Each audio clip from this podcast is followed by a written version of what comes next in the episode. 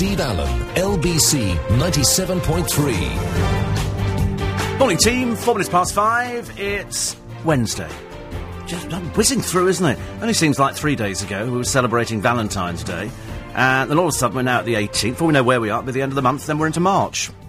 Ever nearer birthday time. Fantastic. Do you know, you can't believe, can you open up the papers this morning, and as, as Bill has already told you, the Sun this morning, Ripper set to be freed from prison. This is the Yorkshire Ripper, Peter Sutcliffe. Let me just remind you, he butchered 13 women, tried to kill seven more, and some person at Broadmoor says uh, as long as he stays on his medication, he shouldn't be a danger to women. Oh, well, fine then. Let's let him run a hostel. It's just amazing, isn't it? Broadmoor say that he is low risk. Good. Why don't you let him move in with one of your wives then? Let's see how he does. Absolutely unbelievable. 13 wi- What does it take in this country to get, you know, you, you can kill a whole family of six and you get nothing. And the Yorkshire Ripper butchered 13 women. And I remember the line distinctly. The police cocked up so many times with Peter Sutcliffe. They'd already arrested him twice. And and he just said, no, I wasn't there on the time. And they went, okay, fine, so they let him go. And then another time, then the next time, they actually arrested him and they were taking him to the. St- I mean, you cannot believe the the the absolute dimness of the police in this case. And halfway down the journey, he said, I need to go to the toilet. So they'd already arrested him at the scene of the crime, or uh, very near the scene of the crime. And he said, oh, I need to go to the toilet. So they stopped the police car. He gets out of the car. He goes round the back of a building, and lovely, thanks. And he good grief. And he goes to uh, to the toilet. So they then carry on to the police station, and they then sit in the police station, and they start talking to him. And then one of the policemen thinks, "Wait a minute, wait a minute." So we drop him off. He goes to the toilet, and then he gets back in the police car. I wonder. So being bright, they get back in the car and they go back round the uh, the house where he went, and they find the blood-stained hammer. So they've got the hammer. So they go back in. So they start questioning him and asking about, you know, so and so, and so. And in the end, he turns around. and He says, uh, "You're going to ask me, aren't you, if I'm the Yorkshire Ripper?" He said, "I am." And that was that. And I remember because I was working on the radio on the day that uh, some loony had sent in a tape to the police saying, I'm Jack. I'm, I'm the one you're looking for. And we played it. Every radio station throughout the land played this tape of this guy purporting to be Jack the Ripper. I mean, as it turned out, he was mentally ill, poor soul. He can't help it. But he sent it in and he had his little bit of fun. But everybody played it, and it was quite chilling because at the time we believed we were listening to the Yorkshire Ripper. This man, 13 women, I'm sure the family's going to be absolutely delighted this man could be out on licence. Absolutely thrilled. Let's welcome more Portuguese lorry drivers in as well. Let's really, you know, let's really go for it at the moment. I don't think it's very likely. I don't think it's very likely that this man will ever get out of prison again because the the victims, not all prostitutes, uh, they were just people uh, who unfortunately fell under his hammer. He was a nasty little piece of work, disgusting, vile, and should spend the rest of his life in prison. How many people do you need to kill in this country for you to get life? How many people does it take? Quite clearly, not as many as you think. Also on the Sun this morning, uh, Jade's trying her wedding dress on. Uh, it's this is this three and a half thousand pound wedding dress, a gift from uh, Mr. Al Fayed, who owns Harrods, which is very nice. But I should imagine by Harrods standards, that's probably quite a cheap wedding dress. Twenty thousand quid would be more likely. I mean, come on, twenty thousand quid. I mean, it's a lovely wedding dress for twenty thousand. In fact, some of them go up to a hundred thousand.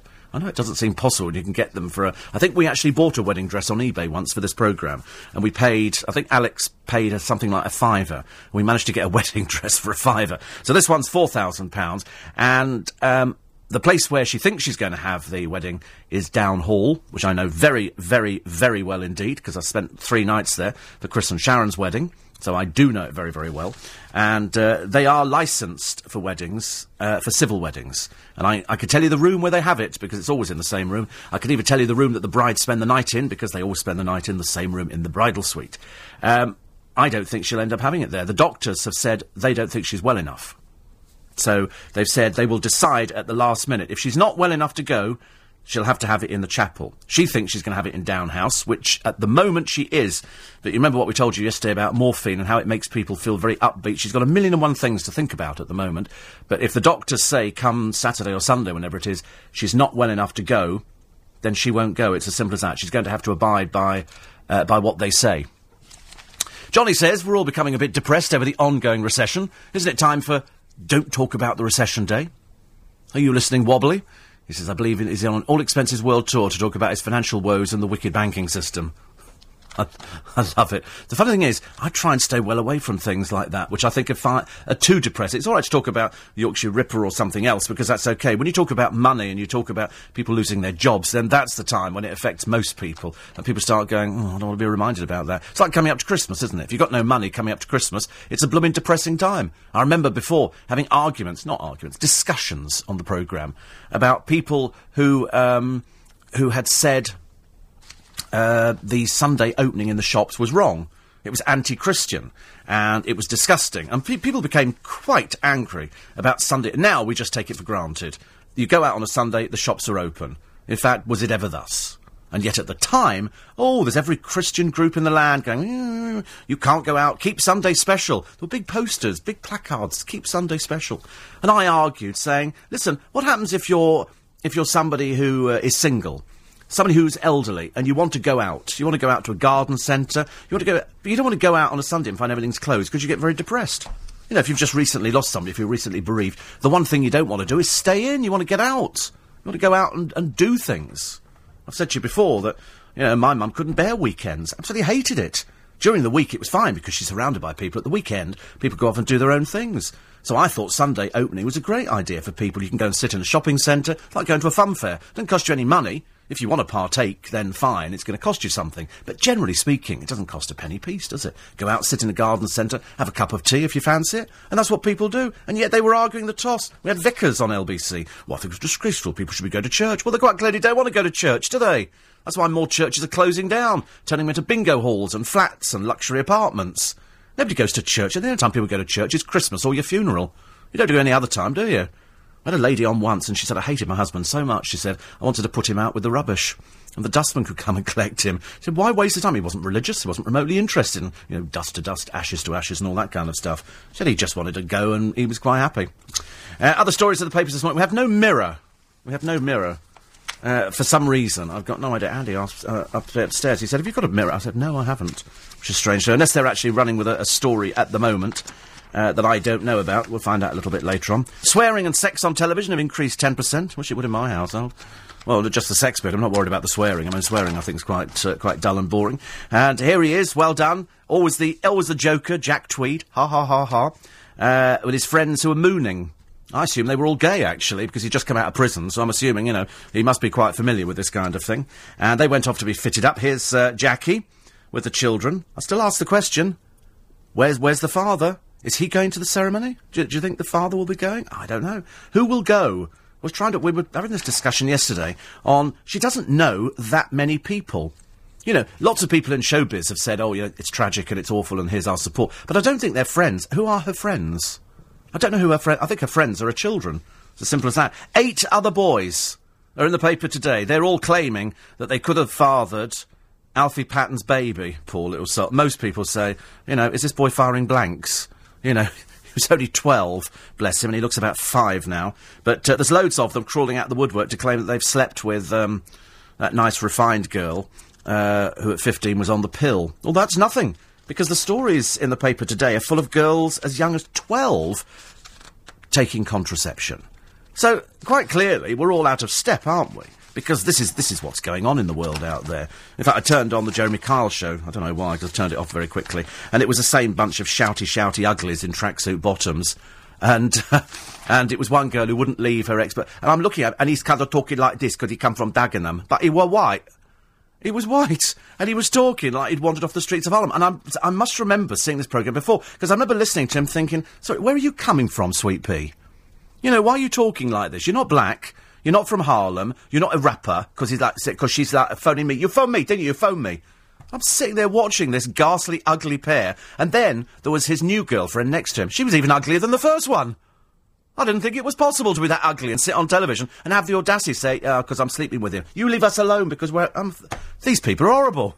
They're horrible. They're absolutely ghastly. Mind you, not half as ghastly as Michelle Greaves. Oh, the good news is, you know the guy who shot little Rhys? And his mother turns out to be an old brass, a prostitute. Hundred quid a time, they say. I looked at her, I thought, up in Liverpool, hundred quid an hour? I don't think so. Hundred quid would be for about ten blokes. They're, they're generous. I mean, she looked like she was ten quid up against a wall kind of job. And they've said she's now going to be kicked out of her housing. I thought, that's good. At least we got a result there. Good, kick him out. Imagine, though, you're in prison and you think you're all big and hard and all the rest of it, and you're not. You're just a little tiny boy who's going to get a good slapping inside because you killed another boy and you laughed about it and went, it's just a kid, who cares? And then it turns out your mother's a prostitute. How thrilled must you be in the family? My God. you ought to go and hang yourself, wouldn't you? But here's another one Michelle Greaves. What did she buy her teen tearaway son, Lee, Yobbo Lee, for his 16th birthday? She bought him a gun. I mean, you just can't believe it, can you? You you look at this uh, this little bloke, Lee Greaves, who's an ugly little git at the best of times. Why is it always the ugly ones who turn to this kind of thing? And so his mum buys him a weapon as a birthday present. I mean, you just you just give up, don't you? You give up. Uh, apparently, he's caused havoc in Darlington, County Durham, when he was just thirteen. Why can't, why, I mean, look, I mean, we can make this so simple. Why don't we just hang them? Why are we wasting time, you know, with courts and social workers who are worse than useless? Why don't we just do something draconian? I tell you what, we're going to take you and dump you in the middle of the ocean. You can float around on a boat for the rest of your life. You can terrorise fish. Couldn't care. Instead, we give them housing, we do all this kind of stuff, and we wrap them in cotton wool, and they repay us by what? Like little Alfie Patton the other day, sticking fingers up to the press. You charming little chav, you. What a revolting person. Quarter past five. You can see what kind of good mood I'm in this morning, can't you? But it all makes perfect sense at the end of the day. What could we do? Bring back the stocks? It's not a bad idea. Pelt them with rotten fruit every night of the week. I'd be more than happy to do that. Let's have a look at the news headlines.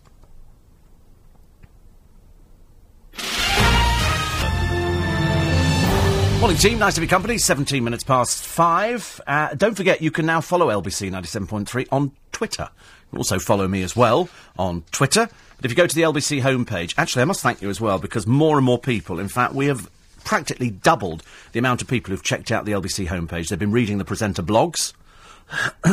They've uh, been podcasting and downloading. You. And uh, and it's all going very well. In fact, I mean, it's it's it, we've doubled the figures. I think from January to March, uh, January to February. They came through the other day and they went. These are just fantastic. I mean, more people you were downloading and having a look at the snow pictures, having a look at uh, Nick Ferrari's page. A couple of you were looking at my page as well. Nice, thank you very much indeed. And you're following on Twitter. And if you go to that, you can follow on Twitter as well, and you can follow the updates. Adrian told us about that the other day. Um, right. Marion went to Marks and Spencer's for their Valentine's, and they got prawn cocktail with the Marie Rose dressing, which was quite nice. Um, and then they went Dover sole and and chips. I didn't think they didn't do Dover sole when we when we had it. Perhaps they do different things everywhere. Two chocolate soufflés and a bottle of Petit Chablis, together with one long-stemmed glorious pink rose with fern. It was all great except the chips. See, the trouble is, uh, you know what it? I, I've discovered the trick, and the trick is, you know, when it says on the pack, oven chips, boring. No, fry them.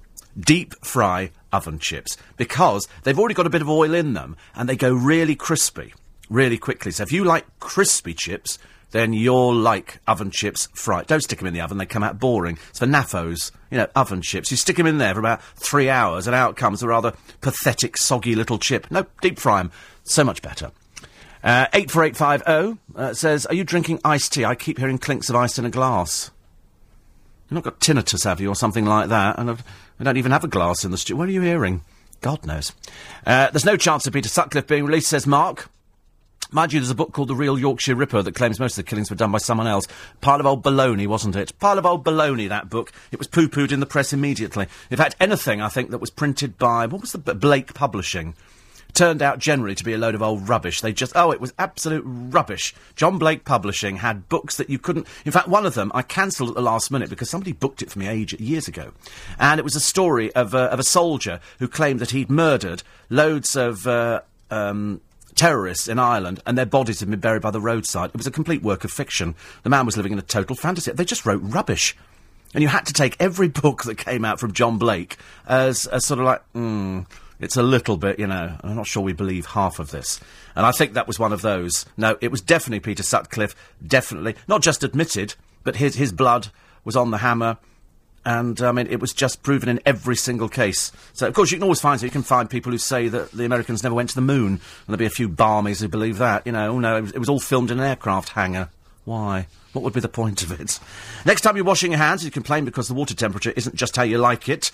Think about how things used to be. Most people got married in June years ago. The reason being, they took their yearly bath in May, and they still smell pretty good by June. However, they were starting to smell, so that's why brides carried bouquets. See? So they could sort of, you know, waft it away, which was quite good. Most people used to have things around their necks. The Houses of Parliament years ago, the smell off the Thames was so bad because in those days people chucked dead animals, uh, all their toilet stuff straight into the Thames. In fact, in the middle of Fleet Street, the River Fleet, there were bodies floating down it and everything. And the smell was so bad coming off the Thames that they had to put curtains up at the House of Parliament soaked in lime.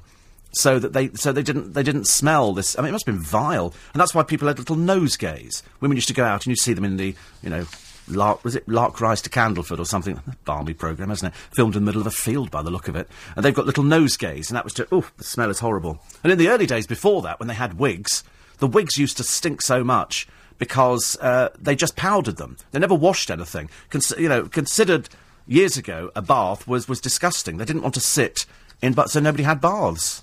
Place must have stunk to high heaven. Uh, sometimes people could obtain pork, which made them feel quite special. When visitors came over, they could hang up their bacon to show off a sign of wealth that a man could bring home the bacon. That was quite. You know, tomatoes were considered poisonous for about 400 years, I think, and then people started eating tomatoes. And uh, England is.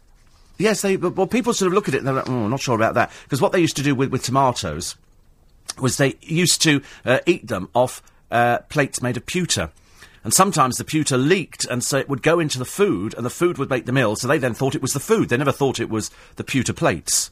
We were daft, actually. You, in, in the early days, they used to have coffins with bells on the top, with a little string attached through a little hole in the top of the coffin, so that if the person, as happened on numerous occasions, actually woke up, they could ring the bell to let them know that they were actually alive, because up until then, you couldn't you couldn't hear anything through these blooming things. So they had little bell if you were rich enough. Of course, if you weren't rich enough, you were dug up by Burke and Hare and you were used for medical experiments. They used to go round the graveyards digging up the fresh corpses and selling them to the hospitals, who used to pretend they never knew where they came from. Oh, it's, it's your grandmother. But that's your fourth grandmother we've had this week. Yes, I know. Very, very popular family. Very popular family. 84850 steve at lbc.co.uk. Actually, I find it quite worrying that a convicted murderer uh, Paul Caesar is still missing. He was spending time unescorted in the grounds of a hospital. And he's a convicted murderer.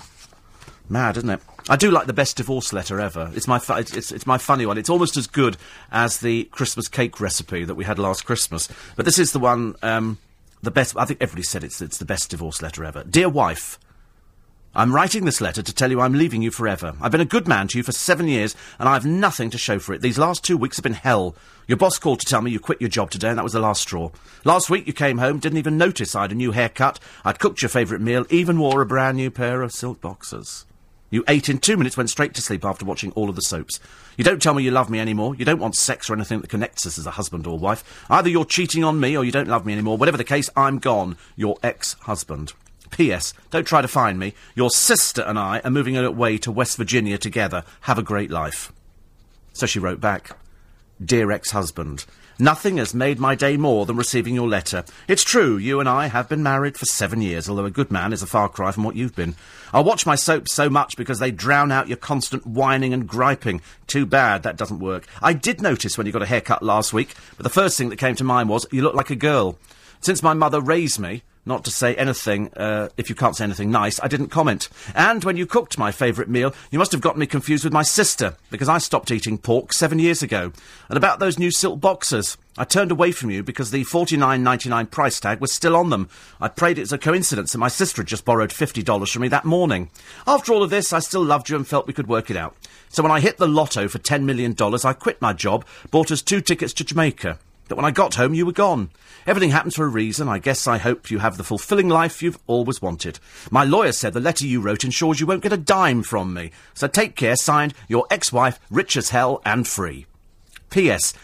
I don't know if I ever told you this, but my sister Carla was born Carl. I hope that's not a problem.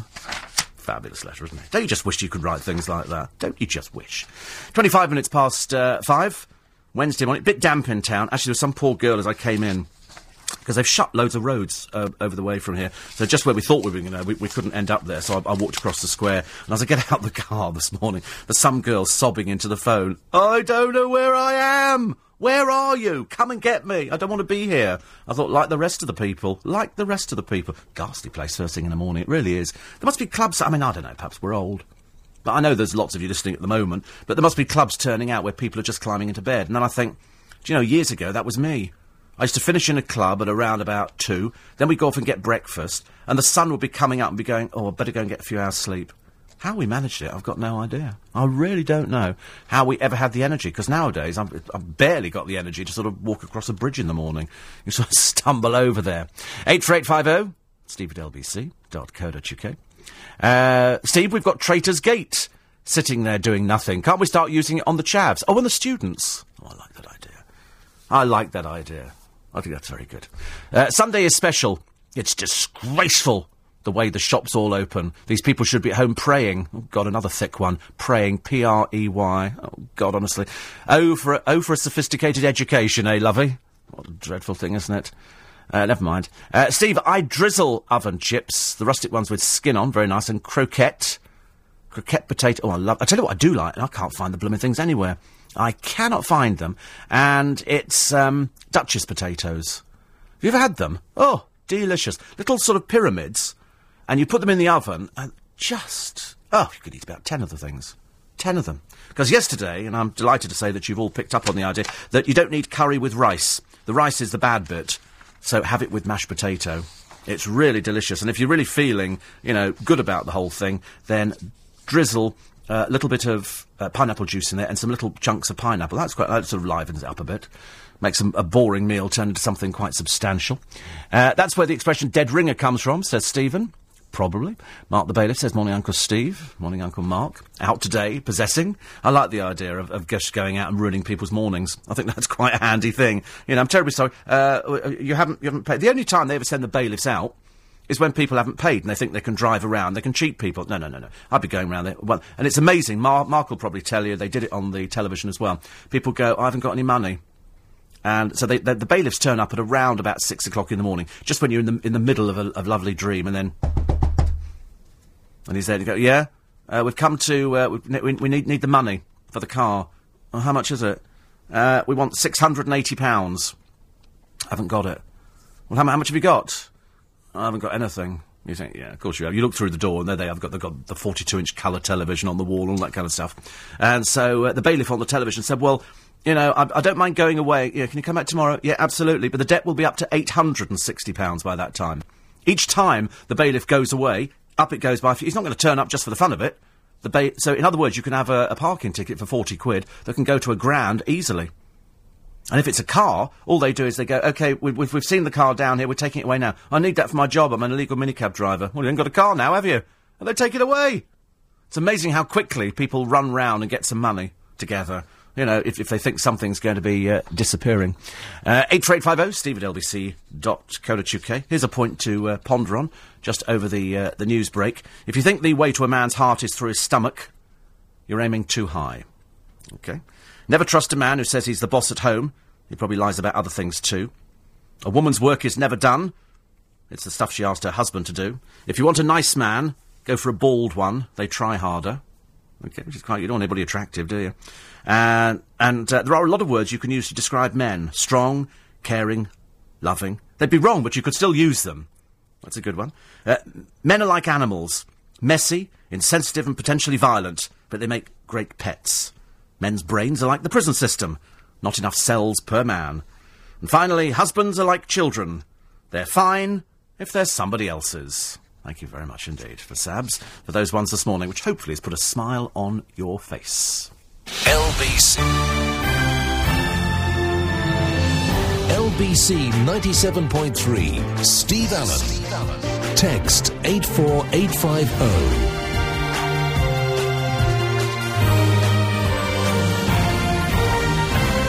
Minutes to six. Uh, Johnny says, I hope that Come Dine With Me has an upgraded version which brings back the winners of former shows battling it out. The win at all costs mentality is so funny that comes out of people. But being stabbed in the back, it's got to be golden balls. Fantastic, isn't it? Although yesterday, and I was quite glad because I was convinced one of them was going to steal. If you've never seen the programme, it won't mean anything to you. But uh, they had, n- what do they have? 80 something thousand quid in the pot. And both the women said, listen, I'm, I, I swear, but I've seen them saying this before, I swear I'm going to split. I swear I'm going to split the money. I'm thinking 86,000. But I think they, they ended up with 42,000 each. And each of them said, listen, I, I promise me I'm going to split. Promise me I'm going to split. But of course, if somebody steals and the other one splits, the person who split loses it all, and the other person gets it. And I'm thinking, oh, 42,000 is life changing. And luckily, and you could see the relief on their face, they both split. So they both ended up with the 42,000 quid, which was fantastic. And you could see the rel- one of them nearly burst into tears. It was really, really good. So I'm, I'm very pleased. But it's, it's sheer greed. It's like watching Noel Edmonds' Deal or No Deal. Somebody offers you 15,000 and they can see a few more boxes there and they think 15,000. You know, you're not going to earn 15,000 in a day in your life. And yet here you are gambling. And that's why people gamble. And that's why, you know, the only people who become rich at the end of the day are the bookmakers, which is fantastic. Daily Mail this morning, your free DVD is uh, a film called Millions Like Us. I've never even heard of it, but it's got Gordon Jackson and Patricia Roc. And I love Gordon. It must be a really old film because it's black and white. Oh, I tell you who died the other day. Well, in fact, she didn't die the other day. She died back in uh, January, on the 24th, and they've only just told us now. And it's the lady who played uh, Yvonne Stuart Hargreaves uh, in Hi-de-Hi. She was one half of the of the of the dance team, and she was sort of terribly haughty and everything else. And she died the other. Day. She was 78. She'd been ill for a little while, but she died in January. But they've only just told us now, which uh, was a little bit strange. So that was a bit sad because we liked her a lot. In fact, I think he's still going. Definitely, I, I think he I think he enjoys a few uh, a few bevies as do most people. Uh, they sell Duchess potatoes in Makro. It's a catering pack of about hundred, says Stevie. I haven't done Makro. They probably do the same things in Costco, don't they? Uh, I was taught in history that when tomatoes first came over here, people ate them when they were green, so they ended up with chronic stomach ache. And then, of course, they thought they were poisoned. Oh, I used to love green tomatoes. Didn't you used to go into a... We used to have a greenhouse at school, and we grew tomatoes. And, oh, there's nothing better than picking... And you, tomatoes, the easiest thing in the world to grow. You re- all you need to do to grow tomatoes this year is to get a couple of grow bags, or one grow bag if you've only got a little balcony or something like that, uh, some canes, some tomato plants. They'll grow and flower, and, and then you'll end up with tomatoes. Then you'll end up with loads of tomatoes. I think absolutely fantastic. Absolutely fantastic. I, I bought hanging baskets yesterday. I don't know why I went. I know it seems a bit early, doesn't it? But I, I bought some some uh, little um, bulbs to plant in, so I've got loads of summer colour because I'm I'm quite big into the gardening, as you know by now. In fact, my my baskets are almost legendary. If it wasn't for Paul Cooper's mum growing even bigger baskets than me because he's got the fruit shop, I think she's got an advantage. I think she puts manure on hers, I can't bear the smell. So uh, this year I bought baskets in Marks and Spencers, and they're sweet pea baskets. And I wasn't sure if it was too early for sweet peas, and I always love sweet peas. The trouble is, every year that I've grown them, aphids.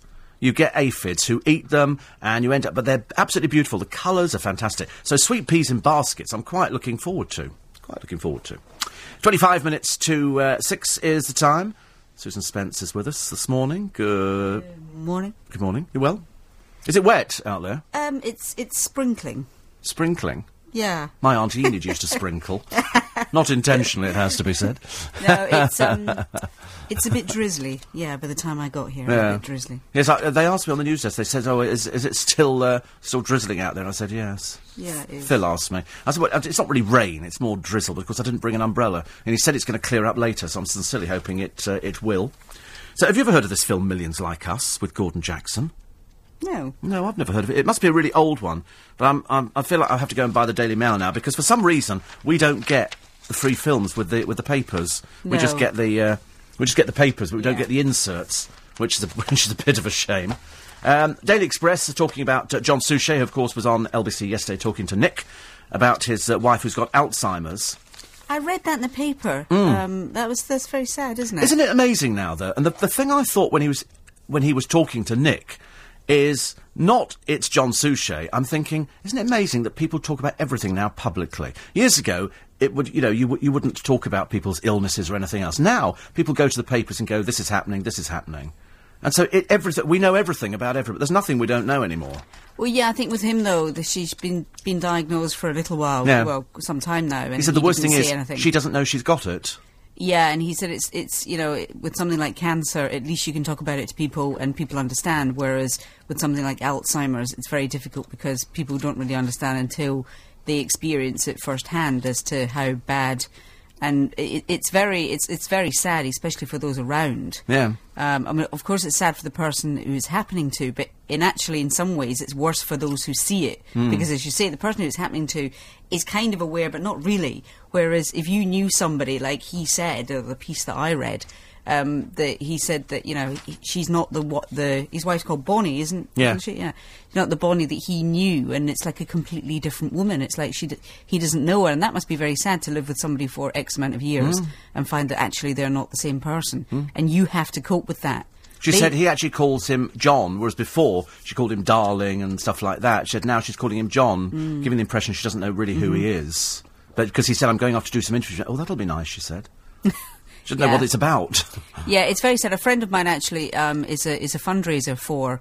She works for the Alzheimer's Society, and um, yeah, there are some. She's told me some uh, really very very sad tales, but um, they do get a lot. They do do quite well in terms of um, of, of getting uh, charity donations. One of the reasons is because lately there have been quite a few high profile people who have um, who suffer from it. So hmm. obviously for a charity, that actually always helps to bring it to the fore that bit more. Hmm. But it does seem to be that more and more times you're picking up the paper and reading stories like that one with John. The worst thing, and it is, it's a very strange thing, and it's, it's quite humbling to think that at the end of your life, you're going to get something.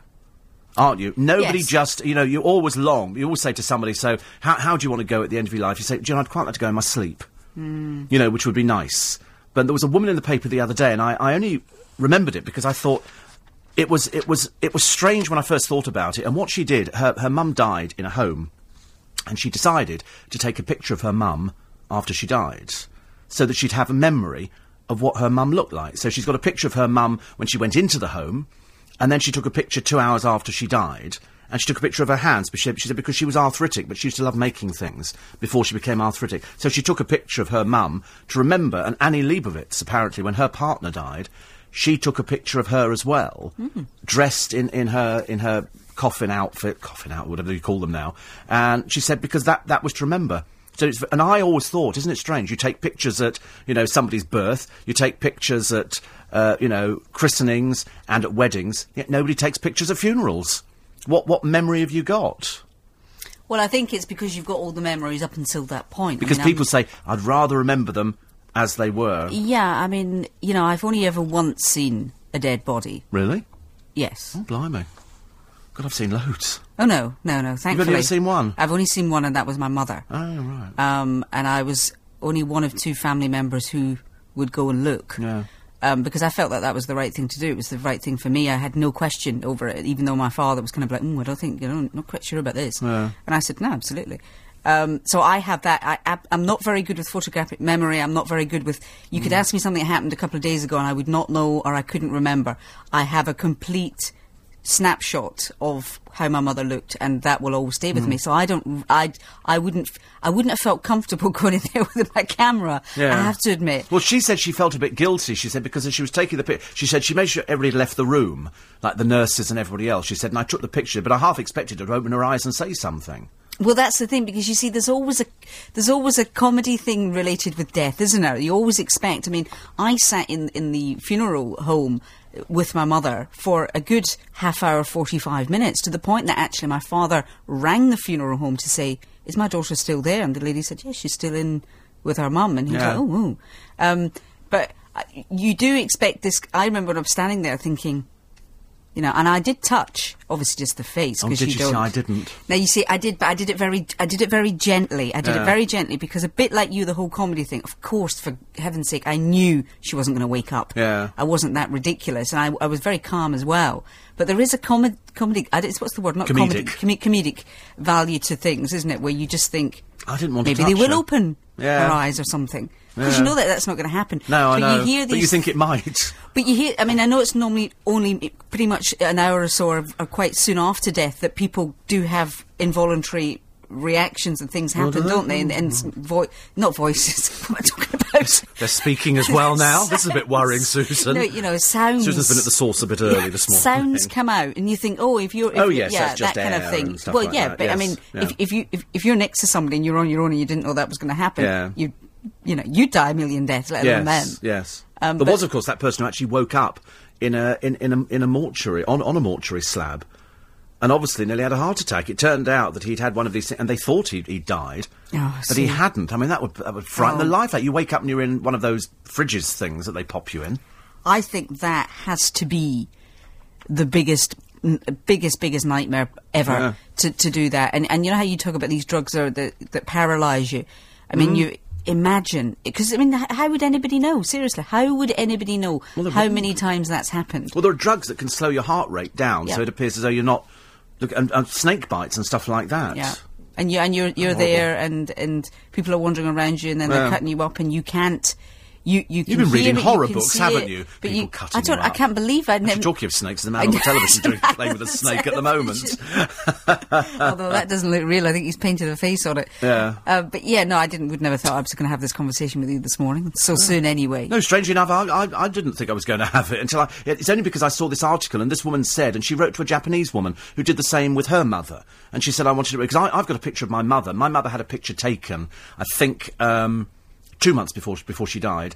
And she wanted everybody to have that photograph of her. She wanted that to be the photograph that people remember. People do that at funerals. I don't know why, it's, but she had a picture of her taking the gown. She wore her favourite dress, and then at her funeral, that was the picture that everybody got got given.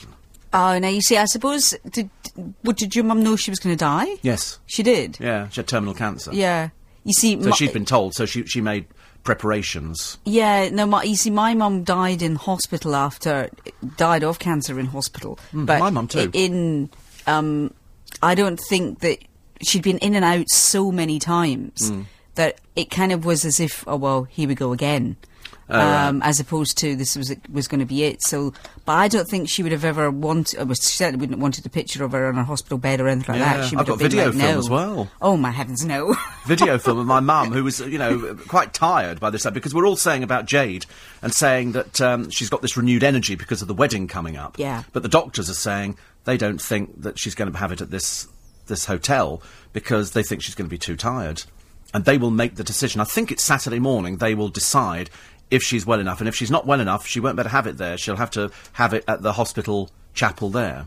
well, that would be very sad for her if that happened. But but she said she wants to walk down the aisle, but they've said, and Max Clifford has said in the papers today, they're going to abide by what the doctor said. If the doctor say, listen, don't go, don't go, because they're filming it as well all the time. She's got cameras with her for living. So they've said they're actually going to film the wedding. So it'd be awful if she gets there and then collapses, because that's, you know.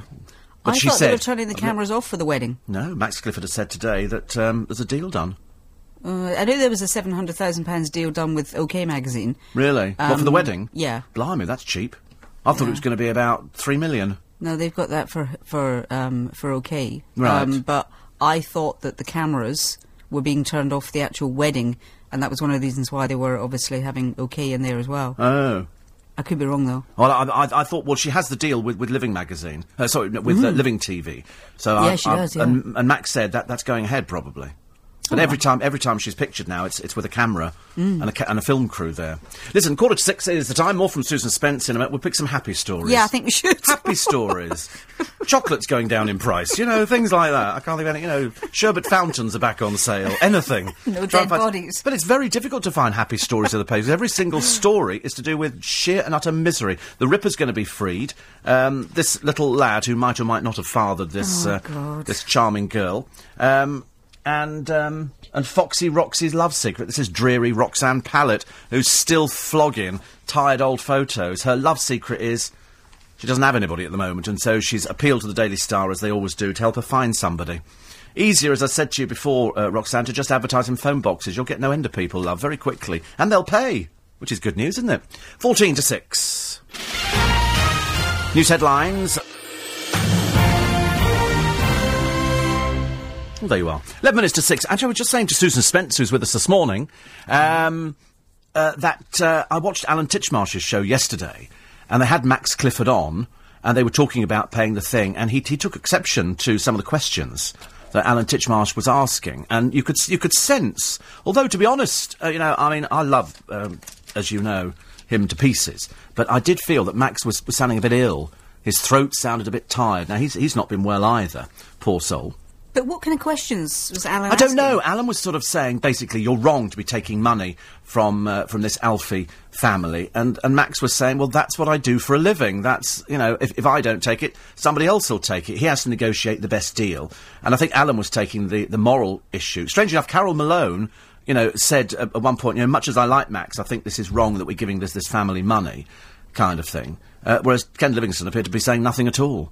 Which was a bit disappointing. But it was interesting that they, they were sort of they obviously had Max on there to see if they could get out of him. Whereas I wanted to know if if Max is still taking uh, his uh, commission from from Jade Goody's negotiations because he's he's sorted out some fantastic deals. And somebody said to me yesterday, "Do you think he'd actually want to take the money?" I said, "But that's what he does for a living. That's Of course he would. That's his business. Yes. I shouldn't imagine they'd want it any differently. No, I, I think you know. I don't think they would be expecting any special favours to say, "Oh well, okay, listen, we'll do the deal for you, but you know, we'll give you the full amount free." Yeah. I don't. Doesn't the man's work a like that. businessman, you know. At the end of the day, I, doesn't And he doesn't take his, commission from the client; he gets it from the newspapers. So that's how. It works. I think he's brilliant. I think he's the he's, he's the best that there is. Yeah, I, I've always been a great admirer with, uh, of him. if you came up to London, you didn't know anything about it. He said actually to Nick the other day, he said years ago, ten years ago, he said I used to have girls phoning up the office and going, "I've just been in a bar and there were these two footballers. Would I get more money if I slept with X or Y?" and he would say, "Would you get more money if you sleep with with Y?" Okay, fine. And they would go off there and they would pull the footballer and then. But as he said yesterday, and he's always said. He spends more time keeping people out of the papers than putting them in it. Yeah. And that's what he's good at. And I don't think there is anybody who's, who's as good as him. No, there doesn't seem to be because whenever it, something happens, it's always Max Clifford that people speak to, isn't it? His Whether it office used to be above or- uh, my hairdresser's in New Bond Street. Mm. Used to go up the staircase and there was Max. So they, all the people in the hairdresser, you see this parade of girls going up the staircase to sell their stories. I love him. I think he's good. I'm, I'm sorry that he isn't uh, as well as he could be. Uh, the Time Out Film Guide says Millions Like Us is a remarkable and intelligent entertainment at its best. I think I'll get it too, says Mark. I like, listen, if it's free in a paper, you, you, you buy a paper for 50p and you get a free, a free DVD. I'm all in favour of that. You see, I always just think nine times out of ten they're rubbish. Oh, do It you? never ever entices me to pick up a paper uh, just because you got a free, some in my s- a bag. free DVD. Never. Really, I picked up some free free CDs the other day from outside Classic FM's uh, office. Christmas carols. they would just sit it, so I've pinched them. I've taken them, but I'd be honest about it. Well, you may as well broadcast it to London Well- and have nicked your CDs if they wonder. There's actually there's, there there are two nice books sitting out there on the coffee table, uh, all about different brands of. Uh, the, over the years, Oh, right. and uh, nice coffee table books. It's like there's one on each table. I thought, hmm, they look nice. oh, did you?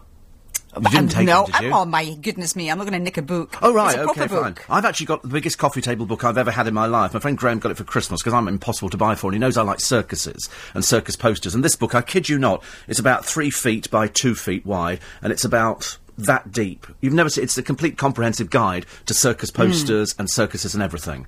In fact, when I got it, I thought, oh, good, it's, it's going to be a computer or something exciting. no, it's a blooming book. anyway, which I quite like it. No, so just in case now that I've said that, when I left there, there were two books, one on each table. So there's got nothing to do with me if, if, if something's So there, I have to say. But if they do have a spare one, Yeah. I'd quite like it. I picked up two of the magazines the other day from there. In fact, because at Christmas time, I said this yesterday, they had a big box of, of DVDs, all classical stuff, and they said, just help yourself. Yeah.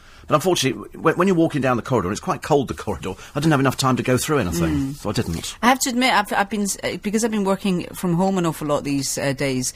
Um, I have to say, I have Classic FM on. Oh, do It's very soothing because I find it difficult to work with um, music and words, uh, i.e., chatter. Really? Um, where I yeah, know students used to listen to me overnight, and they used to say it helped them. I used to when I when I when I was a student. I used to always listen with music or chat. Now I can't do it, so I have um, Classic FM on. Was that funny? Oh, I bought the other day box set of um, uh, Rowan Atkinson, Blackadder. Oh, yeah. It's a box set of everything, the whole, all the Blackadder, everything from the beginning to the end. Thirty quid for about I don't know, fifteen DVDs. Something I never watched. Really? Never. Well, I checked. There's so many hours worth. I went to sleep last night with one on. It was still playing when I woke up this morning. so quite clearly, there's tons of. Mat- 'cause I, I go to bed with a DVD. I Most people see- do Teddy see or Big they- Ears. see, when they made that, they probably never thought for a second that somebody would leave their DVD running just to play out All in the middle night. of the night. I cannot go to it. sleep if it's quiet. There's got to be talking. There's got to be something going on. Oh, really? And it's better if it's talking. Did you watch the um, the new series of Mistresses last night? No. What time was that? Oh, it was on at nine o'clock. No, I have. heavens, I was in bed at no, I- 6:30. I, well, I to get to to get to be up for you. Yeah. Um, I tend to go to bed about nine. I have to admit, Nine? on, on a Tuesday. God, that's a really, really late night for me. Nine o'clock. Good Yeah, grief. but I don't have to. I, I get up at half past four. You're already here at half past four, aren't you? Oh God, yes, yeah. Yeah, I'm, I'm up at. Uh, I was up this morning at two. Yeah, so the, the, so it's fine for me to get Right. up at that time, but it was on Nine um, o'clock. But it, they they have been punting it so heavily, which is quite unusual because when the first What series is it? I don't know what it is. It's about four women and their lives. Real women. No, no, no, no. Make Oh, believe. oh, sorry, it's acting. Yes. Right. Oh, it's a, oh, it's a series. Sarah Parish is in it, and three other women whose names I I, I, I don't know. Um, but yeah, when it first came out, they didn't really make much of a of a song and dance about it. But it took off so well Hmm. that they've now they made a second series, and you.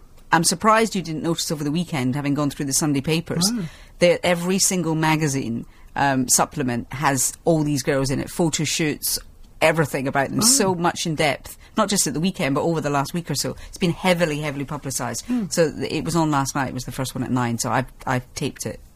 Is that the right word that you use nowadays? It's not tape because I haven't got a videotape anymore. No, it's not. Ta- do you download to a hard disk? No, I did Sky Plus, but I didn't like oh, to right. use the brand well, name. then just call it Sky Plus. I Do think you- Nick Ferrari said his? Sky Pluses. Yeah. Yeah, I don't. I don't like to give free advertising. You understand? No. I think Nick does. anyway, uh, the chapel at the Royal Marsden is beautiful. Wouldn't be the end of the world if Jade married there. Yes, I'm told it's lovely as well. I mean, prob- probably not very big, but uh, but interesting. Uh, Abby says, "Please tell me I didn't hear you say the Ripper is to be freed." It's the front page story on the Sun this morning. It can't happen. A man who murdered 13 women, fit to be freed from Broadmoor. They say, provided he stays on his medication. If, of course, he comes off his medication, he'll be out killing again. That won't happen. No, of course it won't him. happen. I mean, I, I said yesterday, what does it take to actually keep somebody in prison for the rest of their No, life? that will not happen. Let him stay there. Uh, Dam Busters was in the mail two weeks back. Films don't get much better than that. Now that's true. Somebody's saying that. Now that is a good film, and that was free. I remember that. But it's I yeah. save them. I, used, I, I save them and give them to my brother. All the free your brother films. buy them off the get them off the papers? No, because he, he doesn't buy papers. Does not? So I actually get no end, especially on Sunday. The first thing I do is get all the free Yeah. films out and, and save them. I had a big about about thirty or forty of them, really good films, but I don't want them, so Hmm. I give them to him. Keeps him happy. uh, Tony says, "Get the box set of Rising Damp." Do you know I never liked di- Rising Damp. I never took to Rising Damp at all. Strangely enough. Ooh, Mr. Rigsby. No, me neither. Didn't do a thing for me, I'm afraid. I couldn't bear Leonard Rossiter. It was not I couldn't bear him. I mean, I love Frances de la Tour, but I just didn't. I thought the programme was dated and naff. The only one that I would really love the box set of would be um, Bless This. Is it Bless This? Oh, bless this house. Bless This House. Is that What was one? Sid James? Oh no, no, I'm not thinking. Who's the one I'm thinking of? That was George and Mildred. Oh, right, Georgia Mildred. I love George and Mildred, but the, before they did George and Mildred on their own, there was a series with just them and the other people, the youngsters. What was that called? Oh, here we go. Yeah, Wasn't it I just called George and No, Mildred? George and Mildred came second. There was one before that they had other people in it. Oh, right. Maybe I loved Youth of us out. Yootha Joyce, Sadly, yeah. di- died of drink. Oh, and and years her years drink. ago, didn't she? Yeah. I saw them live once. Um, Did they you? did a show. Yeah, they did a show in the King's Theatre in Glasgow. My parents took me because I just loved George and Mildred from a small child. Couldn't get enough of George and Well, Mildred. he's still going. Oh yeah, I know. I love him. He's still going. He has a lovely wife who we've had in the studio. Yeah, I really, I, I really do. I really do love him. I thought she was great. I was very upset when she died. Yes, yes, I liked her. I liked all those sort of Pe- Peggy Mount and those sort of people.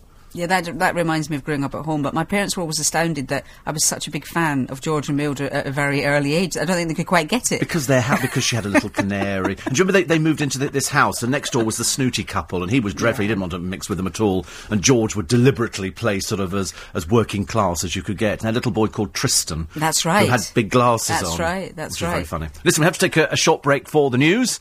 Eight for eight five zero.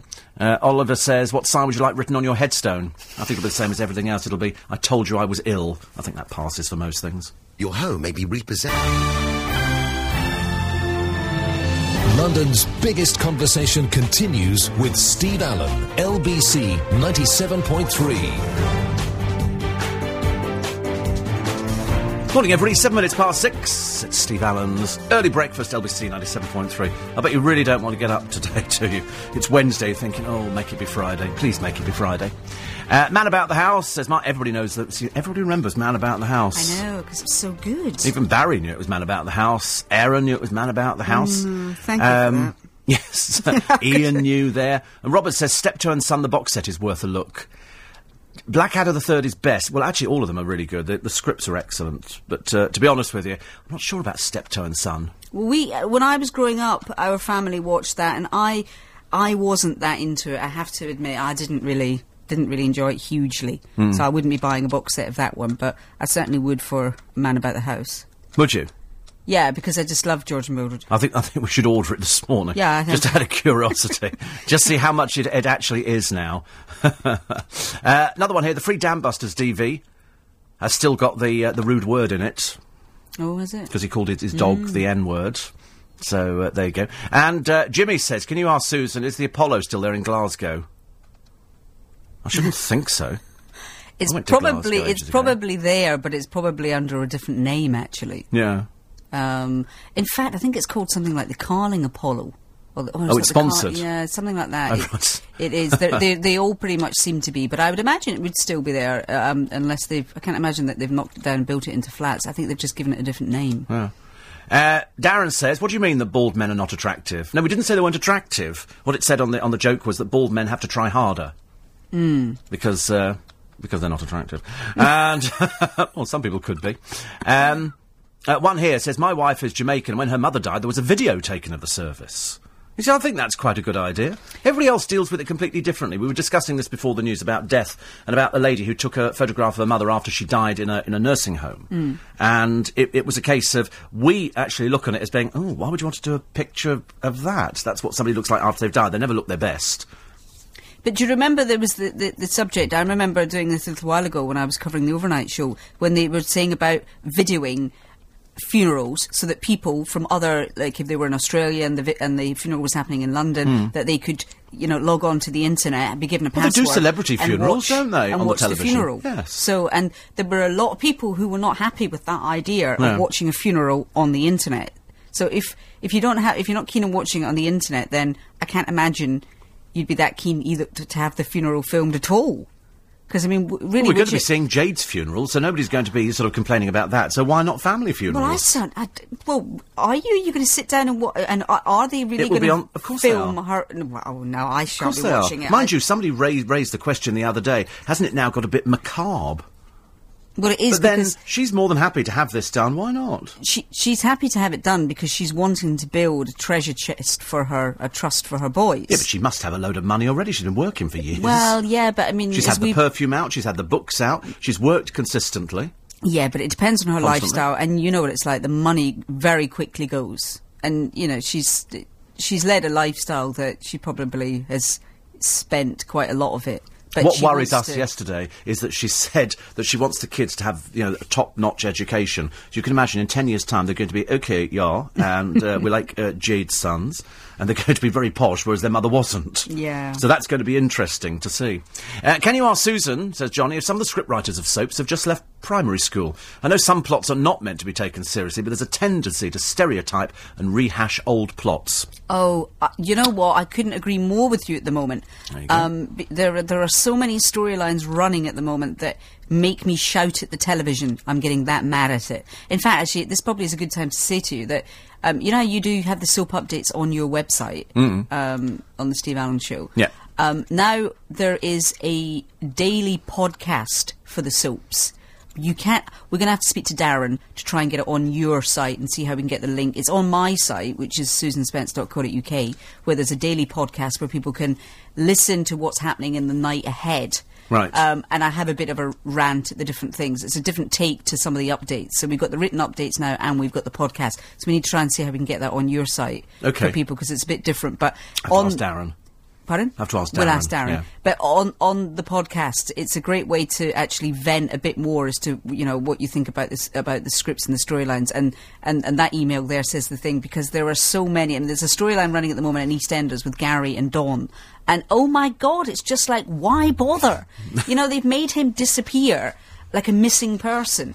And and let me ask you a question: if if you if you um, decided to well, you decided to leave Twickenham Yeah. and you went off and then you were sat in a bar in France and you Yeah. turned the television on, there's the news, Steve Allen's picture, oh my god, we're so worried, this man's gone missing, everybody's looking for him, what would you do? I don't know. I carry on drinking. Wrong answer. wouldn't think would about it. But what would you do? Would you A, Yeah. pick up the phone and call somebody at home or the police Yeah. and say, look, I'm all right? Or would you B, think, oh, I better go home? And I'll just pick up the phone. Exactly. That's Yeah. what you would do. I just go, listen, I've just seen myself on the telly. I'm here. Exactly, I'm that's what you would do. Yeah. No, he doesn't do that. He makes the trip back to the Queen Vic where they're holding a memorial service for him. Oh, He's only been missing for five days. Oh, how ridiculous. Exactly. There you go. Stupid Exactly. script writers. Stupid, stupid people. Stupid. Stupid. A memorial service after five days. I know. Our cat went missing for six. We didn't have a funeral service for that. Coming up uh, with Nick Ferrari this morning after seven. Andrew Pierce is in doing the uh, papers, assistant editor of the Daily Telegraph. They're going to be talking to a very good friend of mine, uh, Mark Constantine, who's the managing director of Lush Cosmetics. Mark used to feature on uh, all our programmes at LBC uh, when he used to own a company called Cosmetics to Go with Rowena. And they used to come in and they would give away boxes of stuff to people. And unfortunately, Cosmetics to Go became a victim of its own success. And we were with Mark when he started up Lush. And he used to come in, ev- they would drive up from Somerset, I think, and come into the studio and talk about all the new products and everything else. But it started in a little garage making all this stuff, the bath bombs. But at Christmas time, we used to love it because all their stuff was packaged. And it was like opening a giant Christmas present. They used to have sort of slices of what looked like Christmas cake. Yeah. But it was sort of stuff that you rubbed all over your body for the bath and bath bombs that whizzed around and Yeah, exploded that's at the end. right, It was all fabulous Yeah. stuff. So he's in. Uh, also, should uh, Ronnie Biggs be allowed out to die at home? No. No. Well, definitely not. Definitely not. Listen, put it, he's costing us a small fortune as it is anyway. No, let him serve his time. Uh, and Piers Morgan's going to be in as well. TV presenter now. Mind you, some of the programmes are a bit naff, it has to be said. I mean, you know, to go all the way to Hollywood and end up with Sharon Osbourne is a bit lame. I did hear that he wanted to have an interview with uh, with Jade. Oh, I know. He said that in the paper the other. Well, of course, they all they all want to do a Martin Bashir. They always want to jump on because somebody's going to try and get an interview, but she's under contract. She's. I don't think she's got the strength to sit down and do an hour. Although it, it would be quite compelling, you know, as you look back over your life. But as I said yesterday on the programme, I bet you anything the TV companies have already made the uh, the obituary programme. They're just waiting for the wedding and then the funeral to complete it, and it'll be out. I bet you at Channel Four that oh, night. Oh, it's very sad. I bet you they, they'll have they have to do it, don't they? That, that that's what happens. Uh, I must thank Robert for sending me in some lovely pictures, and I could it's it's it doesn't really work on on radio at all, but it's this is this this this is what tired looks like. So the picture there, Oh, what a lovely puppy. yeah. This, I, no, I think that's what that's what sorry looks like. Sorry, that's what sorry looks like. That's what tired looks like. And it's got all these lovely pictures. It's obviously doing the rounds of the internet. Yeah. And some very, very funny pictures there. Thank you very much indeed for those. It's a shame you can't hold them up, but you can Twitter LBC, which is good news. Go to our website for more details. Steve Hargraves with us in a moment. It's 16 past six. Morning, everybody. 20 minutes past uh, six is the time. Uh, a poem from Michael Dennis about uh, the banks, the bank bosses, coming up a little bit later. Do you know, it's freezing here this morning. Nick Ferrari is. absolutely loves it. It's like living in Antarctica.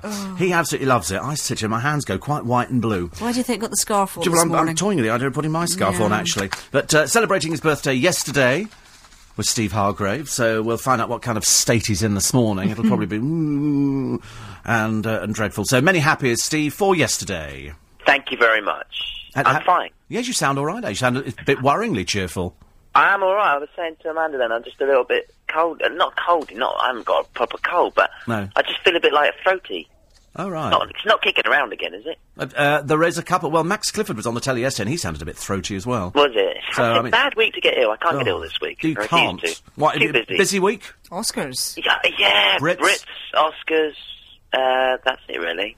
Or what do you want? That's quite busy, really. I think that's quite enough, actually. That'll do. It's all right covering it for radio. You just go then, you record it. If you've got to do it for television, you've got to get there, stand in front, get it wrong, you've got to film yeah. again. Oh, it's a nightmare. the u- the usual stuff. So should be fun though. Tonight the the Brit Awards. Um, I don't know. How do you feel about it? I what do you reckon, you two? Are Uh, you? I'm, I've, I've said the same or- every year that the Brit Awards are great, but it's an industry award. In other Yes. words, it's not voted for by the public, it's voted for by all the record companies who, if they're trying to shift a barrel load of albums from an artist who hasn't shifted them, they give them an award. Well, yeah, I think Yeah. also the fact that Leona hasn't been nominated and is not even going to bother turning up because No. she just thinks, well, what's the point? Good on her, I say. Yeah. Yeah, yeah. it's a bit Are, are they a bit outdated now, the Brits? Well, you know, I'm a musical snob, so I look at it and I just think it's all a bit obvious that list. Yes. Yeah. It's, it's just your general middle of the road artists, really, isn't it? Your Coldplay, your Duffys. I mean, they, they've all sold lots of albums over the last year, but it's not exciting. Well, I mean, it, it, it, it would be exciting if it wasn't for Scouting for Girls to have three uh, awards up for three, Coldplay and Duffy four each, Kylie to present. Very exciting. Mm. yeah, bit Kylie tedious. pretending to be good. Yeah, but that's Um, okay. We've seen her present before. She goes, and the yeah. award goes to, and then she hands over an award. You two are going to play Dullsville. Yep. And the Pet Shop Boys get their uh, lifetime thing at the end, or Yes. which I like the new could- album. The new album's could good. be fairly interesting. Yeah. so But that, but it's, Yeah. but it's a predictable, safe list. I'm afraid there's nothing, that, nothing new there. that was the problem. I mean, the best male, all that thing about this week about the best male artist, and Paul Weller and suspending bets, and Paul Weller going to win it. And know, it's just a pretty tired list, really. I don't think Let's kick them. Let's kick but them I'm a musical snob, so what? what the Exactly, that's all right. As long as you had a good birthday, I don't care. Well, let's have a piece of music from Florence and the Machine. Yeah, you'll see her tonight. She's picking up the Critics' Choice. You know, we know she's won already. Um, but she, uh, who won this? Adele won it last year, didn't she? And Mm. as good as Adele was, she's just quite slow, her song. She's gone on and sold lots, so maybe Florence and the Machine will as well. But uh, Florence is playing this Saturday at Brixton on the NME tour uh, with Las Vegas, White Lies. And uh, what's this song? It's Kiss with a Fist. You hit. You're going to win her on that one. Susan loves that one. You can have a jump around. Yeah. Yeah, she the no, she loves of that. She loves the lyrics. She's a little bit more upbeat than uh, Adele. Yeah. Yeah, absolutely. Who is Just she? little bit. Florence and the Machine. Who is she? I can't remember what her second name is. She's uh, Zebedee? She's a London girl, actually. yeah, yeah. Well, it was very good. Susan really She's liked good. it. I did, She's good. She wears she wears sparkly outfits and jumps around the stage a lot. So Mm. uh, hopefully tonight she'll do a bit of that. Inject a bit of life into I it. might go for that. Do you know what? I might just watch it just for that. Yeah. No, Just I wasn't going to bother Just You with it. see, look, she's interested now. They'll probably cut her out now, won't they? That'll be it. Apparently, the Apollo in Glasgow was taken down 18 to 20 years ago. Was it really? So there you Oh, go. I don't know. Uh, doesn't doesn't exist anymore. Rather a shame. All those great theatres that have gone. Neko Case. Neko Case, yeah, fantastic she is. We like her. She's in, it pops up in the new pornographers every so often. We played them before on the show. Um, she's playing at Bush Hall on Monday. Has a new album out on the second of March called Middle Cyclone, and this is a track from it. This is the first single actually. Uh, Neko Case and People Got a Lot of Nerve. I, I like it. It's only because I think it sounds like a lot of those girls who sing like that. It Uh, sounds like Kirsty yeah. MacColl. yes, it doesn't does sound a bit Kirsty MacColl. Yeah, totally. She does. She really does actually. Just into Not a bad, of is it? stuff as well. So she's nice, Neko Case. Okay, we like her. But the next one Yeah. apparently is is Steve's favourite. I really, I really like this guy, M Ward. He's called. Um, he's playing. Uh, when's he playing? Borderline next Wednesday. I'm feeling it's sold out really, really quickly, but never mind. Get the album instead. It's just very good. The new album's called Hold Time. Um, I have a listen to this song called Nobody Had Nobody Like You. Like that too. You, you mi- mixed on that one? Very 70s. Oh, Susan's seventies. You see. yeah, yeah, very yeah. 70s. No, I like. I'm with you on that one, Steve. I, I like that. Really, I think they've all been really good this week. Yeah, they have actually. A yeah. remarkable change. Yeah. it's almost like a challenge to try and please you. well, as you so as you know so well. Uh, the good news is very quickly because I'm just running out of time. Uh, Spandau Ballet are definitely getting back together this year, provided Yeah, he loses the weight. Exactly. Roll him out on stage. Roll him out on stage. Actually, I only That's what they're talked to uh, to him a short while ago. Yep. And did he say he was going to? Well, he's. I didn't think he was carrying that much weight, but he, he he's happy to lose a little bit of it. But listen, I'm, I'm going to have to let you go because I've run right out of time. But I hope you had a nice birthday yesterday, Thank you ever so much. and uh, have a nice time at the Brits. Yeah, yeah. It'd probably be fun talking to Kylie. Absolutely. All right, Steve. You're Thank you for that. Bye bye. Take care. Steve. Steve Hargrave. Catch him on Sky a little bit later on. This LBC Sport with Dawkins Bailiffs, helping commercial landlords get what they're owed. So yesterday we found out, says Alex, how Mr. Blacker is doing so well. He takes other people's work and just regurgitates it for us. Did well work for though, him did it? Sorry? Didn't work. Didn't work, did it at all? With uh, Tamagin, third, but close. And uh, so you lost two pounds, Alex lost two pounds. Uh, he's in hock for £27.21. How he's going to make the money up, I've got no idea, but you're still in profit, £9.72. So well done there. They're off to Kempton tonight to try out the Panoramic Restaurant. Oh, nice. Didn't know there was a panoramic restaurant in Kempton. he said, if Mr. Blacker goes for a Kempton runner, we'll cheer it home for him. I, I, if I'd known that, I would have done. I've actually gone for Ludlow today. Have you? Oh, well, they've actually gone for Doncaster, strangely. they've gone for the three, they, they, him, 355 at Doncaster, a French horse, win only. A French horse. French horse, any French horse. Any hen, it's just, oh, oui, I don't know, it's a French horse. a French horse, win only. You, what are you going for? Uh, I'm going to uh, Ludlow for the 440 Baby Run. Baby Run. Baby Run, Ludlow 440. There was a very good song actually called Run, Baby Run. I can't remember who did it years ago. Oh, yeah, I know the one. Actually. Run, baby, run. That wasn't the one I was thinking. Oh, was it? Oh, Right, right. I didn't know that one. Oh, right. oh, I'm singing another one, am I? I think am so. I'm sure there was a song called Run. There was. It was Run Baby Run. And I can't remember who, who did it. You watch. Somebody will write. They know. My audience know these sort of things. Phil, thank you very much indeed. Thank you. Phil will be back tomorrow to let us know whether or not we won or... Isn't it cold? Do you think it's cold in here? It is cold in here, It actually. is, Baltic yes. in here. It is, it is Baltic. it? My hands are so icy. Look, they've gone pale. I'm not normally a pale person. Well, thank you very much indeed. uh, anyway, uh, everybody now telling me the Glasgow Apollo has been knocked down.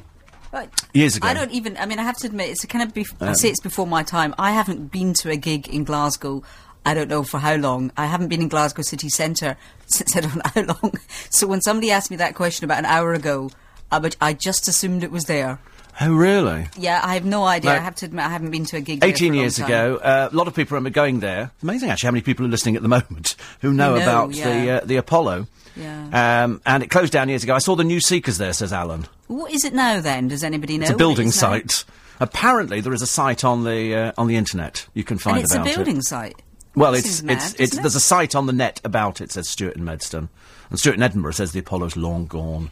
Oh. So it's one of those big theatres, isn't it? Didn't they used to say th- the, the Glasgow Empire was, I think, comedians' um, death place, wasn't it? People used to die there on a on a Friday night. People used to heckle and throw things. Apparently, they always used to say if you could survive the Glasgow Empire, you weren't doing too badly. Um, Yes, everybody's saying it's it's been pulled down, but you can go onto the internet and find out more about it. Uh, on the buses, is a very good box set. Mm, I remember That's watching okay. that when I was I used to like Olive. I don't think I'd have a box set though now. Yeah, I like that actually. A box, I think, good.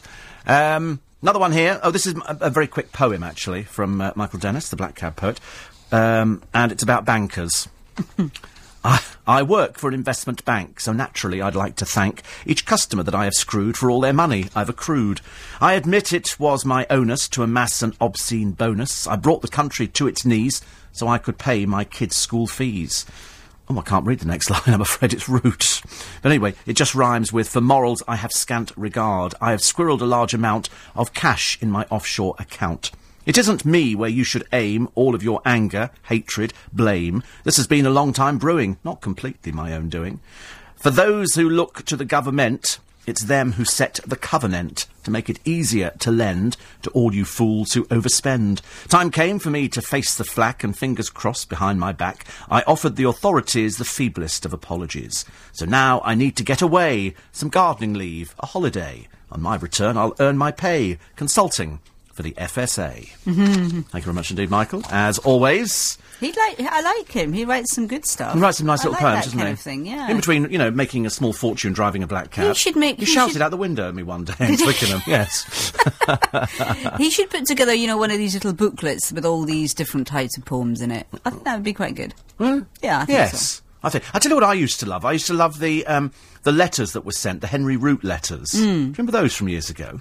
Well, vaguely. Yeah. And a friend of mine you, you used to write to companies pretending to be different people. and he used to write, I think he actually wrote to Colonel Sanders once, pretending to run a, um, a women's group saying, listen, we'd love the recipe for your, uh, you know, for the, for the coating on the chicken. We don't want to actually buy it.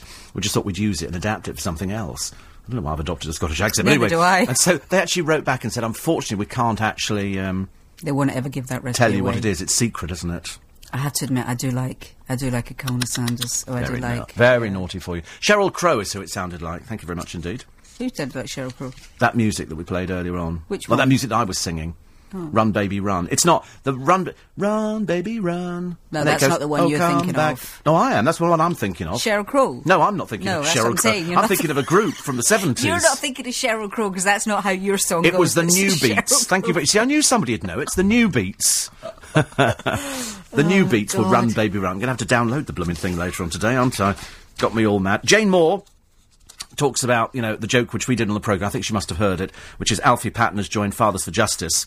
He doesn't know much about the politics of it, but he's already got the Spider-Man outfit. Do you know somebody sent me that on text yesterday? Yeah. yeah. It's obviously doing the rounds. And, strangely enough, she says, I'm, I'm a bit confused. She says, first it was Valerie Singleton, assuring us she wasn't a lesbian by confessing to an affair with Blue Peter co-presenter Peter Purves. Then Peter confirmed it, detailing that the inevitable happened after a drink or two, and also confessing he had a bit of a thing for Lesley Judd. But now Lesley Judd says she wasn't interested in him because she was secretly holding a candle for John Noakes. Enough already, says Jane Moore, with this willful self-destruction by our supposedly virtuous childhood icons. To paraphrase, here's one I made out with earlier. Very good indeed. We like that. We like that. And Bette Davis is the bloke quote for today. She says, if you've never been hated by your child, you've quite clearly never been a parent. Because that's how it works. That's how it works. Uh, and also, very sad the other day, all the uh, soap stars were out for Coronation Street. Second time in ten years they've stopped the Yep. set. Uh, and this was for the uh, funeral of Bill Roache's uh, wife, Sarah. That was re- really funny. At the beginning of the program, we were talking about, um, you know, death and the if you can plan it, then fine. But with Mm. something like that, that was such a shock, wasn't it? Because apart from the fact she had asthma, there was she wasn't Mm. Nothing. actually ill. No, nothing at all. That was why, it, and she was fifty-eight. If if you he's he's um, seventy-six. Yes. Um, you know, you would think um, that it would be him who would be the pro- have the problem with health, not her, and that's why it came as such a Mm. You remember shock. his, his daughter, of course, Edwina, died in '84 Yeah. a chest infection, Yeah. and he, he broke down at the. It's um, it's physically impossible not to break down at church services or funerals if you're reading something. It's just so so difficult. He he broke down, but he said, as everybody else does, "I'll get I'll get through it. I'll get through it," uh, and he did. But the whole cast turned out, and they closed Mm. the set down for the day. So good for them. Good for them indeed. Everybody turned up. I think practically everybody in there. But tragic it- for him because she was his agent. Oh, I didn't know she was his agent. I but think it, she it was his a, agent as well. It was a, it was bad. It's been a bit of a bad time, obviously, for Corrie because obviously William Roache's wife Mm. dying, then Kim Marsh losing her baby, and then shortly after, uh, apparently a, a vision mixer on the on the soap, um, who was there for years upon years upon years, died as well. So that was three in quick succession. So uh, it's um, bit sad, really. Incidentally, if you are missing your post this morning, we found another crooked postman. This one, unfortunately, when the police raided his garage, he had 10,000 letters in there that he had failed to deliver. I bet there's a blooming cheque for me in there. There's bound to be. Um, and so what happened was that what they were doing, they were stealing the post to go through it and steal the items in there. So they were opening the stuff to see if it was a birthday card that has got money in, or it was uh, items. So they've now arrested a woman in Basildon. There's a surprise. And it's a former employee. So they, I mean, it happens quite a lot because they know that people send parcels and it must be quite tempting to, uh, to thieve from people. That's when I think we should bring back hanging. I think, you know, there's, there's so much thieving that goes on nowadays. There's no checks on employees at all. They just say, oh, yes, you look fat, yes, you do it. You know, they might have been fired from somewhere else for doing something very similar. But the reason that uh, people do it is because they know that the punishment for doing it is either nothing or a slap on the wrist. Therefore, there's no deterrent. Therefore, just continue doing it. Yeah. If you were in somewhere like, um, you know, the Arab states or something like that, you'd have your leg, your arm, or whatever chopped off Hmm. if you nicked something. Therefore, you don't do it. Yes, yes. Well, um, well, unfortunately, people still do. Because otherwise, you know, it's, it's like if, if, if, the, if the death penalty was a deterrent, you'd have no crime, but of course we have. And even when we had the death penalty, it wasn't really a deterrent, was it? Because those people who perpetrate the crime. If you said to all these youngsters who went out with a knife, like we said earlier on in the programme, there's a woman in court because for, for her son's 16th birthday, she bought him a gun. And, and you think, I mean, what, what is the answer for these people? They're either too stupid or they're just, they are beyond redemption. What, what, what is the answer for that? But do you not really think that if you brought the death penalty back for things, that it wouldn't be a deterrent? No. Really? Not in the slightest. Oh, I disagree with you. No. I it wasn't be before because otherwise you wouldn't have any crime. Yeah, but the amount of crime you had Because if somebody's minimal, going though, to commit a crime, and if they're that passionate about it, they're going to do it, whether or not they go at the end, there's a death penalty. It's not going to make the slightest difference. But- I don't think so. And there is that problem that you might make a mistake. But the law of averages says that. I mean, I know that the amount of mistakes, even if you made one mistake, that's bad That's enough. one too many, yeah, I But. Hmm. still, I still think it would be a deterrent because of the amount of crime that there was when we did have the death penalty was a huge amount less than it is now. I'd have to look at figures to, to Oh, right. confirm that for you. we can analyse that for I'd next have week. to analyse that one for next week. I, sh- I shall get government statistics right. because I think the crime rate now is, is worse. Yes, without But I don't think penalty, it's though. because of not having the death penalty. I think it's because children nowadays are even more badly behaved because they know they can get away with it. But don't you think they had the death penalty, they wouldn't I be think so just for badly a few behaved? knife crimes, you can't bring back the death penalty. It's a well, lovely idea. But you have to have something. Oh, we have to have something, All right, don't we? We have to have the news, which is next. London's biggest conversation continues after the news with Nick Ferrari at breakfast. LBC 97.3. Morning, everybody. Uh, 10 to 7. Apparently, if you want to get the girls, walk tall like Mr. Darcy. You've got to be tall and upright. Apparently, uh, men stoop. Did your mother ever tell you at the sit up? Mm-hmm. Sit. People are constantly telling you to sit up because our, our posture is appalling. And we tend to have rounded shoulders, whereas in fact, that's why, you know, having shoulder pads was an absolutely brilliant idea. But our, our posture is terrible nowadays. But that's why the Wii Fit is very good because the whole thing is based around your posture. Oh, right. Um, when you stand on the Wii Fit board, Oh. uh, you've got this little thing that shows you um, exactly how your posture is, and at the end of it, it tells you what it is. Um, so you can really concentrate on that, and Hmm. it means that when you do it, if you do it every day or every second day or whatever, in everyday life, when you sat on a chair, which I'm slouched at the moment, Well, we're all doing it, aren't we? I'm s- Yeah. all gone next. Oh, there they are. just like, you know, People disappeared from me. But Uh, you're right. I mean, uh, yeah. How many times? You know, when you sit in your car, is your back actually up against the back of the seat? Mine isn't. No. And you think, well, why doesn't the, the seat curve forward? It's supposed to curving away from me, curve into me.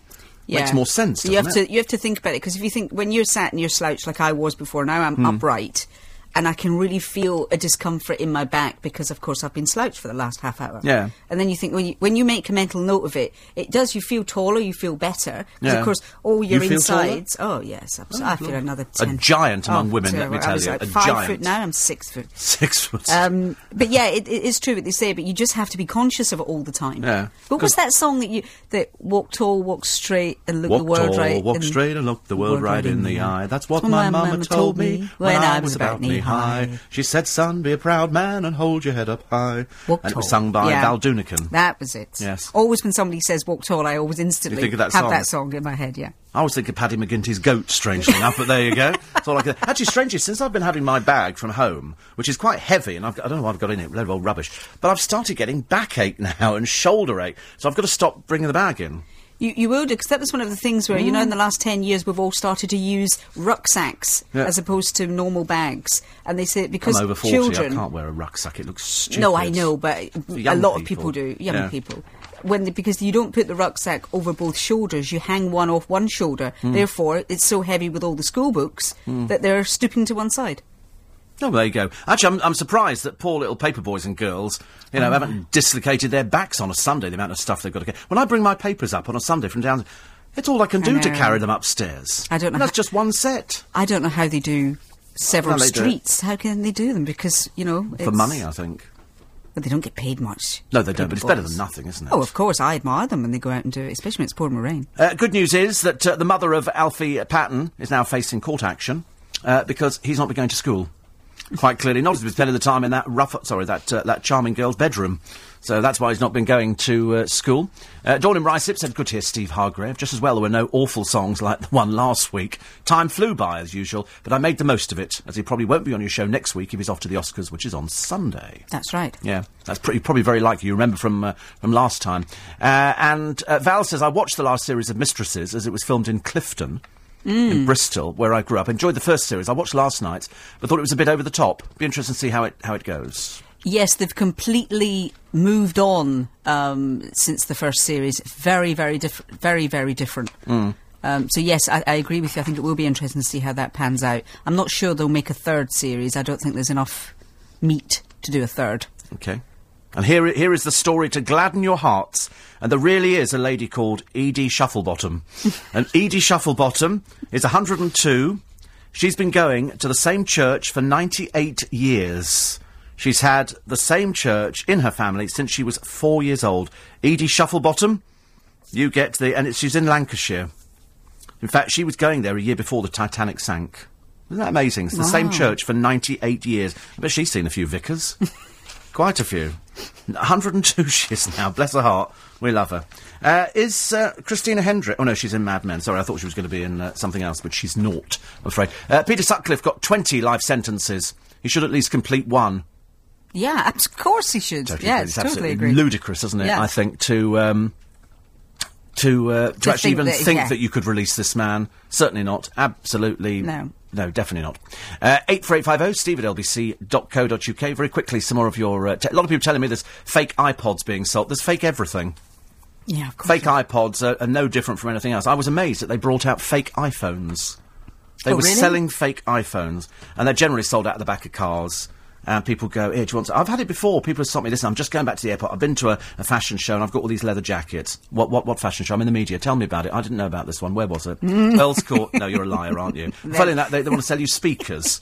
You know, because you're walking down the high street and the first thing you think of, isn't it? Must get some speakers today. But you see, they think that people are gullible, and the sad thing is, They there are. gullible. That's why they're out there. That's exactly why they manage to sell them. That's why they're out there. It's a, it's a shame, really. But it, it is speakers, isn't it? They're at the back of the car, and there's speakers the size of your house. And they get because I, you know, I feel like saying to them, "I've, I've just bought a stereo, and strange enough, it didn't come with speakers. I'll buy your ones." Yeah. And you know that there's nothing in them. It's like all those uh, crooked, blooming um, auctions where they try and sell off things, and there's no, there's no working. There was some woman walked out with a television, got it home, turned it on, nothing happened. Really? Went round the back, there were no workings in it. it was just an empty television. Shows that people are very, very gullible, I'm Oh, afraid. dear. Which is rather a shame. We can't find out how much people uh, earn on paper rounds now. It used to be about two quid a week, didn't it? It must be a darn sight more than that. It must be a few pounds. Well, don't now. they have to be paid the minimum wage? What is the minimum wage now? Five pounds Is it? eighty something. What, an hour? Yeah. They're not going to pay them that. There can't be that much profit in newspapers. Because otherwise you just string the round Oh, out, wouldn't you? It's a, little bit less for those under six or under a particular age. Are, are, they all particularly young then who are doing the uh, well, most of them are, yeah. I think because of the money, and also they can do it before school. Oh, right. I, I used to love so. a paper round, actually. I loved it. I don't, I'm not sure how many people get papers delivered anymore, though. That's Oh, loads of people get papers. delivered. oh, yes. You'd be surprised. A lot of housebound people that can't get out, and they like to know. Of course, I've always said it's easier just to tune to LBC because that way you don't need to buy paper because we tell you everything that's going on. Hmm. True. Susan, a pleasure as always. Thank you very So you can go to your website and catch up on the soap gossip. And you can get the new podcast as well. Yes. Oh, blimey, all on there, and that's what Susan Spence. SusanSpence.co.uk. Yeah. .co.uk. Okay. I also have a website, steveallenshow.com, steveallenshow.co.uk. Uh, plus, you can find out all about us on the LBC website, where, as I've said, more and more of you every day and every week and every month are uh, checking out the blogs and the podcasts, so I urge you to do that later on today, because it's well worth it. I'm always fascinated by... Re- I even read my own blog backwards. funny that, isn't it? backwards, it doesn't quite sound as funny as it does forwards, but there you go. So I'm back with you tomorrow morning. Have yourself a very, very nice day. Nick and guests are with you after the news, which is next here on LBC 97.3.